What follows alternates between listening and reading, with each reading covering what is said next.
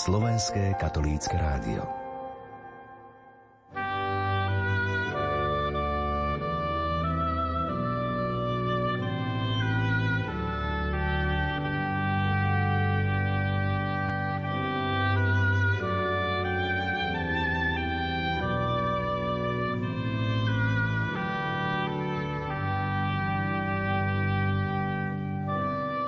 Dodnes mám v pamäti slzy môjho starého otca, keď sa naposledy prišiel do nemocnice rozlúčiť so svojím synom, mojím otcom. Ten ešte ani nie 52-ročný zomieral na ťažkú formu rakoviny. Detko mal o 26 rokov viac. Nad ránom druhého dňa, bola to nedeľa, si pán k sebe môjho otca povolal.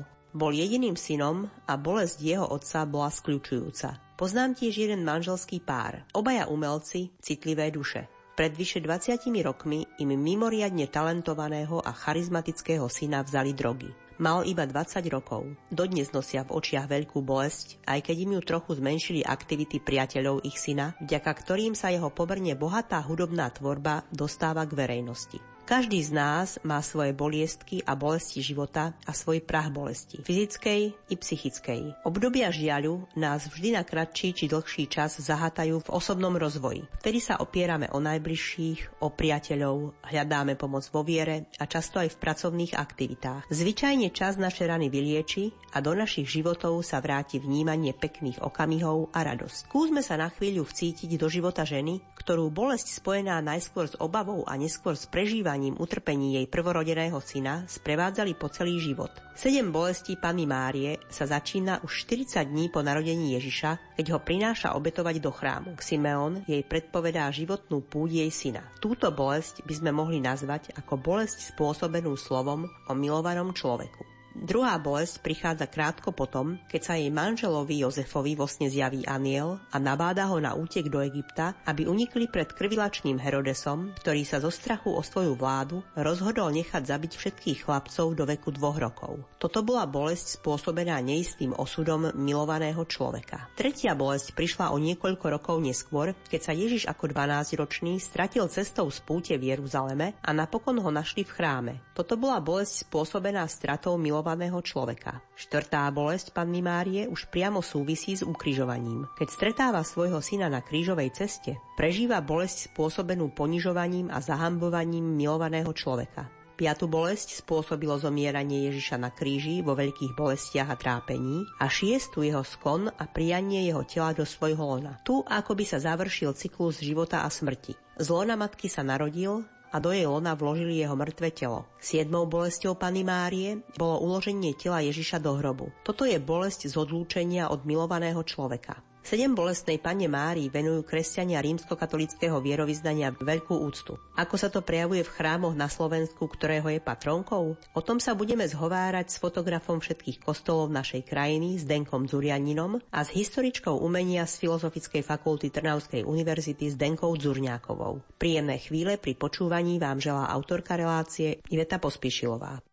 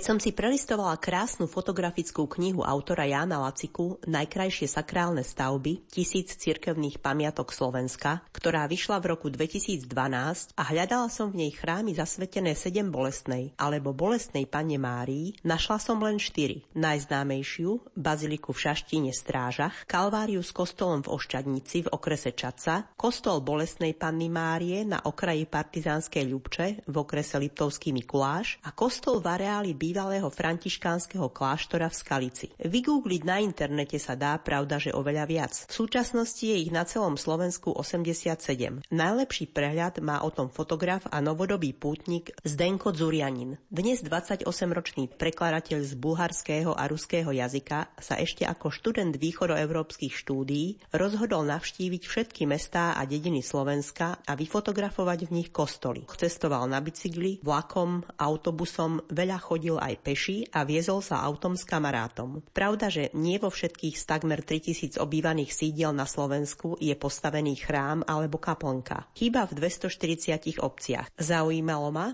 aké miesto v rámci sakrálnych stavieb patrí kostolom zasveteným sedem bolestnej panne Márii. Toto je dosť, by som povedal, aj zaražajúci moment, že sa hovorí, že sedem bolestná panna Mária patronka Slovenska a je to možno na nejakom 6. 7. mieste z tých desiatich, takže ja som bol z toho prekvapený. Ďalším poznatkom je, že prvenstvo síce patrí panne Mári, ale v inom zmysle. Na prvom mieste je pána Maria na nebo vzatá s počtom 100, myslím 47 kostolov. Keď ste pátrali trošku v historických materiáloch a pripravovali ste aj svoju výstavu, prišli ste na to v tom, nazvem to výskume, alebo aj tou praxou, že prečo tá panna Mária 7 bolestná, hoci je patronkou Slovenska a hoci veľmi často aj sa k nej modlíme, ale aj sme vyzývaní trošku sa k nej modliť, sa to v tých kostoloch tak neprejavuje v tých zasveteniach. Keď sa na to pozrieme z pohľadu kostolov, ktoré boli postavené po roku 1990, tam je situácia úplne iná. Ja som kde si na internete internete našiel zmienku o tom, že keď papež Jan Pavel II prišiel na Slovensko v roku 1990, tak povedal čo si také, ako zasvedcujte kostoly 7 bolestnej Pane Marii. A ono to na tej štatistike kostolov postavených po roku 1990 vidno, pretože ak ju máme brať, tak v tom prípade je 7 bolestná Pana Maria na prvom mieste. Počet tých kostolov je 41. Takmer polovica bola postavená vlastne v posledných 25 rokoch. Dá sa povedať, že to odráža slova svätého otca Jana Pavla II. Keď som zisťoval patrocinia kostolov na Orave, tak tam mi to vyšlo tak, že polovička kostolov je zasvetených svetým a polovička Pane Marii. Čiže keď som na tú Oravu prišiel, mám takú osobnú skúsenosť. Ráno som prišiel o 4 na 7 do námestova a pozerám hlava na hlave v kostole na Svetej Omši, čo neviem neviem, či také je možné nájsť niekde inde v takom čase, skoro ráno. To znamená, že keby sme sa na to pozerali z hľadiska regionálneho, v ktorej časti Slovenska je najviac kostolov zasvetených práve 7 bolestnej Pane Márii? Oni sú tak roztratené po celom Slovensku. Sú aj také regióny, kde sa z tých dôvodov, že tam proste ľudia chodili za pracou, tak tam sa nestávali kostoly, lebo sa chodilo pracovať. Taký región je napríklad okolie Ilavy, kde teda až neskôršie vznikali nové kostolíky. Tie kostoly 7 bolestnej Pany Marie sa nachádzajú v oblasti Žiliny a na začiatku Liptova týmto smerom. Keď ste chodili po týchto dedinkách a mestách, tak všimli ste si možno, že tí ľudia sú v niečom iní, alebo takú zvýšenú marianskú zbožnosť a úctu? Tiež to záviselo od toho, či ten kostol je povedzme putnický, ako povedzme v tom Šaštíne, kde naozaj doteraz mám problém sa dostať do kostola. Ten kostol je stále plný, furt tam niekto je, stále sú tie púte. Nemal som pocit, že by nejako ľudia preferovali to svoje patrocínium a že by to nejako dávali najavo, že teda my máme zasvetený kostol 7 bolestnej Pani Márii. Samozrejme, keď človek do toho kostola vstúpil, bolo to vidno, pretože buď oltárny obraz, alebo ako socha bola znázornená 7 bolestná Pana Mária. Pamätáte si nejaký zážitok práve spojený s fotografovaním niektorého z týchto kostolov? Možno tak spomeniem spomeniem kostol v obci Nededza v okrese Žilina, ktorý som mal spočiatku problém nájsť, pretože je to trošičku dedina od cesty a, a navyše bolo treba ísť hore kopcom a je to taký zaujímavý kostol, pretože je prestávaný pôvodne z kaplnky. Má aj staršiu časť a má aj tú novšiu časť. Mne sa veľmi páčil, možno, že aj posluchačom odporúčam sa na neho ísť pozrieť. thank you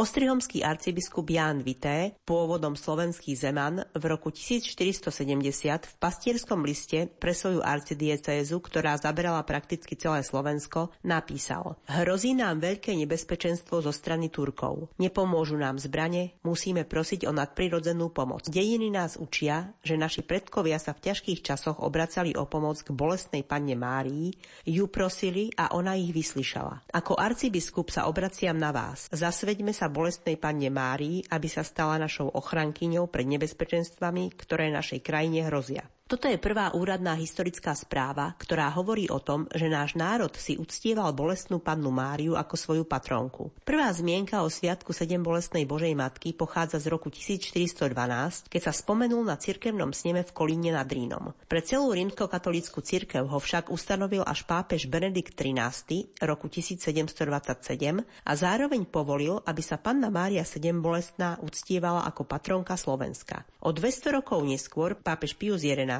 ju vyhlásil za hlavnú patronku Slovenska. Chrámy zasvetené Božej Matke vznikali na území Slovenska najmä po roku 1250, teda po odchode Tatárov. Necelé tri desaťročia predtým vznikla vo Florencii rehoľa servitov, ktorí sa venovali úcte sedem bolestnej panny Márie. Jej uctievanie sa neskôr rozšírilo aj na naše územie. Postupne bolo na Slovensku zasvetených sedem bolestnej panne Márii, vyše 45 kostolov a kaplniek a 42 pribudlo po roku 1990. Jej národnou svetiňou sa stal šaštínsky chrám s dlhým zoznamom zázrakov, uskutočnených na príhovor panny Márie. Stavba bola dokončená v roku 1740 1944 a pápež Pavol VI mu roku 1964 udelil titul Baziliky Minor. V roku 1993 bol Sviatok sedembolestnej Panny Márie na Slovensku vyhlásený za štátny sviatok.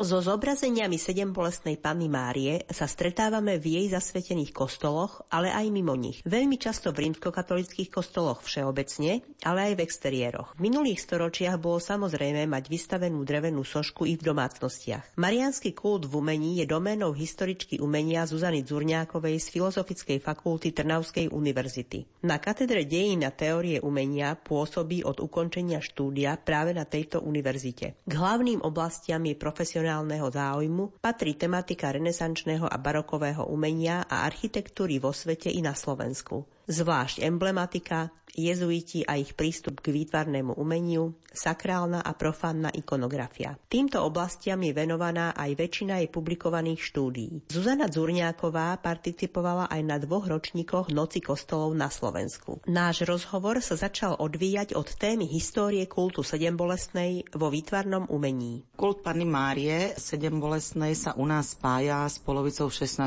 storočia. Je to spojené s našim najvýznamnejším putnickým miestom, ktorým je Šaštín, dnes teda Bazilika. Spája sa to s legendou alebo s príbehom Angeliky Bakičovej, ktorá bola manželkou grofa Imricha Cobora. Mala veľmi ťažký osud alebo veľmi ťažký život so svojím manželom a prosila panu Máriu o obrátenie svojho manžela. V jednu noc alebo v jeden deň sa udialo toto obrátenie a na znak vďaky Angelika Bakičová prislúbila, že sa poďakuje nejakým spôsobom panne Márii. V tejto súvislosti spája sa vznik sochy šaštínskej piety, ktorá je teda známa od polovice 16. storočia. Údajne ju vyrobil neznámy rezbár z ruškového dreva. Je to veľmi malá socha, malých rozmerov. Dnes sa síce nazýva sedem bolesná panna Mária alebo pieta šaštínska sedem bolesnej panny Márie, avšak ten hlavný znak sedem mečov sa na tejto soche neobjavuje. Je to z toho dôvodu, že pieta ako taká bola jednou z foriem, ktorá sa objavovala vo výtvarnom umení v spojitosti so sedem bolesnou pannou Máriou.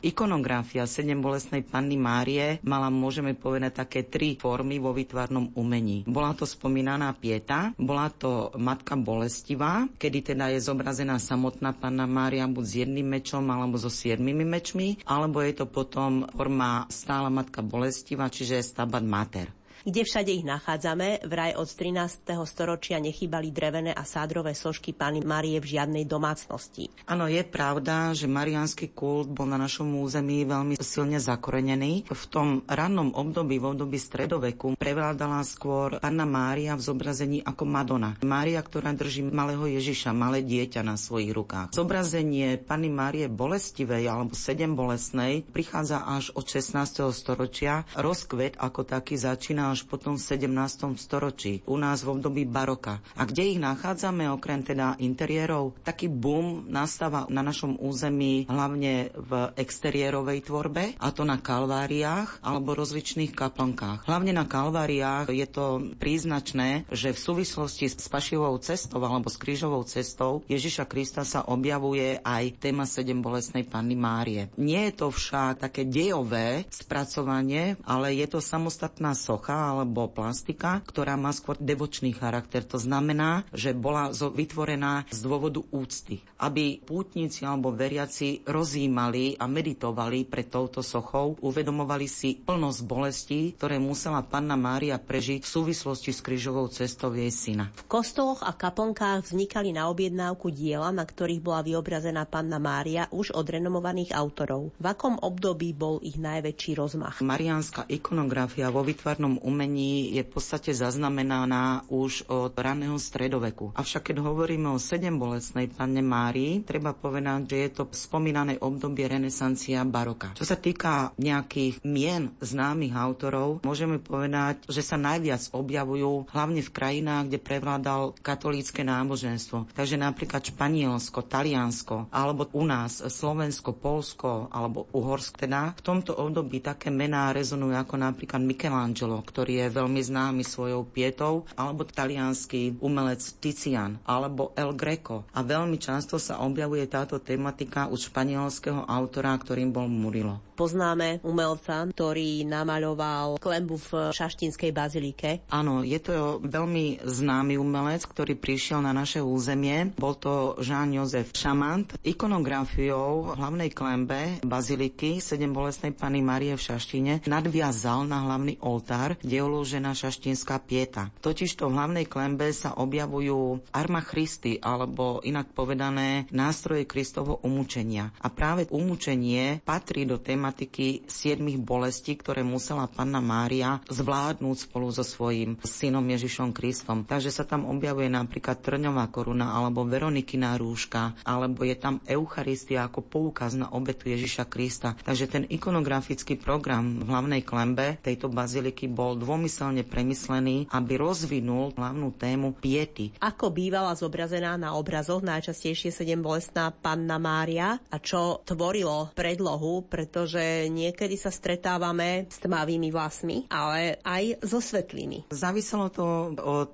predstav, ktoré sa objavujú napríklad v spisoch stredovekých mystikov. Veľmi významný spis bol spis od svätej Brigity Švédskej, ktorá popísala pannu Máriu a Ježiša Krista, ako ich videla, ale nezaoberá sa veľmi farbou vlasov. Touto tematikou sa skôr zaoberajú autori vo východnej cirkvi, kde sa napríklad zdôrazňuje, že panna Mária by mala mať vlasy ako dozreté žito. Čiže takej farby ako tmavá plava alebo podobne. A takýmto spôsobom býva zobrazovaná aj na ikonách alebo na obrazoch. Nie je to až také dôležité, ako je dôležitá symbolika jej odevu. Stredovek sformoval hlavnú symboliku, ktorá sa objavuje vo farbách Panny Márie v odeve. Väčšinou býva zobrazovaná v červenom spodnom odeve a na vrchu má modrý plášť. Môžeme v tom hľadať takú symboliku, že tá červená farba šia, ktoré má bližšie na tele, súvisí s telesnosťou a súvisí s krvou a je to odkaz na jej pozemské utrpenie. Kdežto tá modrá, ktorá je farbou plášťa a je trošku ďalej od tela, súvisí s nebom. Je to farba duchovnosti, je to farba nebies. Aj táto symbolika sa veľmi často dodržiavala. Už potom v mladšom období, kedy prichádza k e, iným ikonografickým typom, tak sa stretávame napríklad s farbou rúžovou alebo blankitnou alebo bielou. Takže aj tá farebnosť sa potom už v novoveku veľmi líši. Neplatí už ten stredoveký farebný kánon, čo sa týka symboliky.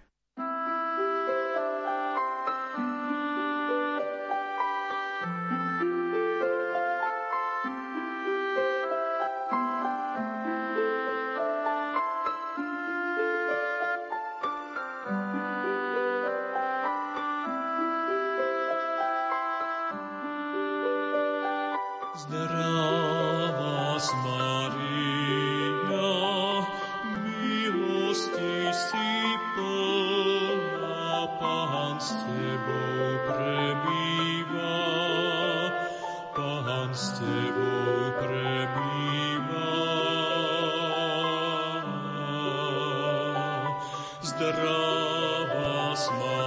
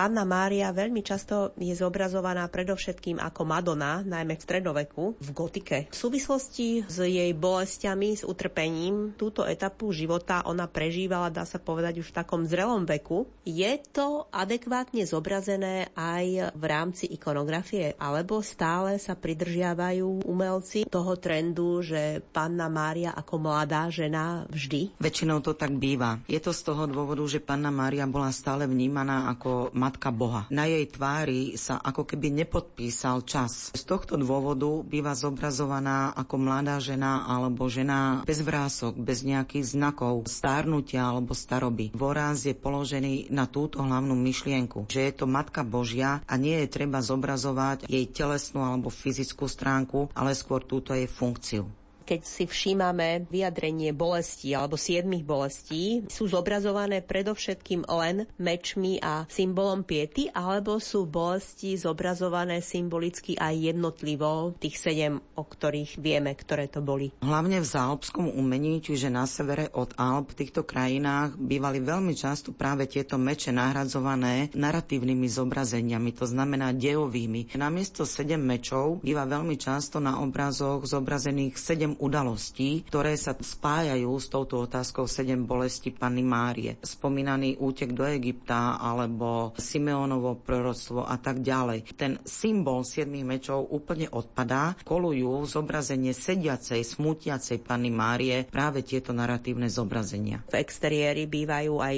jednotlivé sochy Panny Márie pri kalváriach, ale vlastne aj samotné tie zastavenia jednotlivé, aj tam sa Panna Mária objavuje ako taká a súvisí to aj s tými bolestiami. Stretávame sa, predpokladám, aj s takýmito drobnými složkami, ktoré poznáme z tých kalvári, či už e, meských alebo niekde tak ľudovejších, na horách, na vrchoch niektorých. Áno, napríklad takým ukážkovým príkladom je Bansko-Šťavnická kalvária, kde okrem samotnej sochy sedem bolestnej Panny Márie je zobrazených aj sedem zastavení, čiže sedem bolesti Panny Márie, ktoré doplňajú hlavnú tematiku krížovej cesty. No a potom samozrejme Samostatne sa táto ikonografia bolestnej Panny Márie preniesla hlavne napríklad na cintoríny, kde sa veľmi často nachádzajú tzv. hlavné kríže alebo ukrižovanie, pri ktorom je zobrazená Panna Mária spolu s Jánom Krstiteľom a táto postava Panny Márie je práve v tom type Mater Dolorozy, čiže bolestivej Panny Márie. Nachádzame to kdekoľvek na dedinách, alebo to môžu byť tzv. Božie muky, kde sa takisto zobrazuje Panna Mária, hlavne hlavne teda v tej pozícii bolestnej matky, alebo pred vstupom do cintorínov sa veľmi často objavuje zobrazenie piety, čo teda poukazuje na tú otázku smrti a bolesti s tým spojenou. Keď teraz rozoberáme práve to prostredie cintorínov, myslím si, že aj hrobky, niektoré možno finančne zabezpečenejšie rodiny, či už v minulosti alebo aj teraz,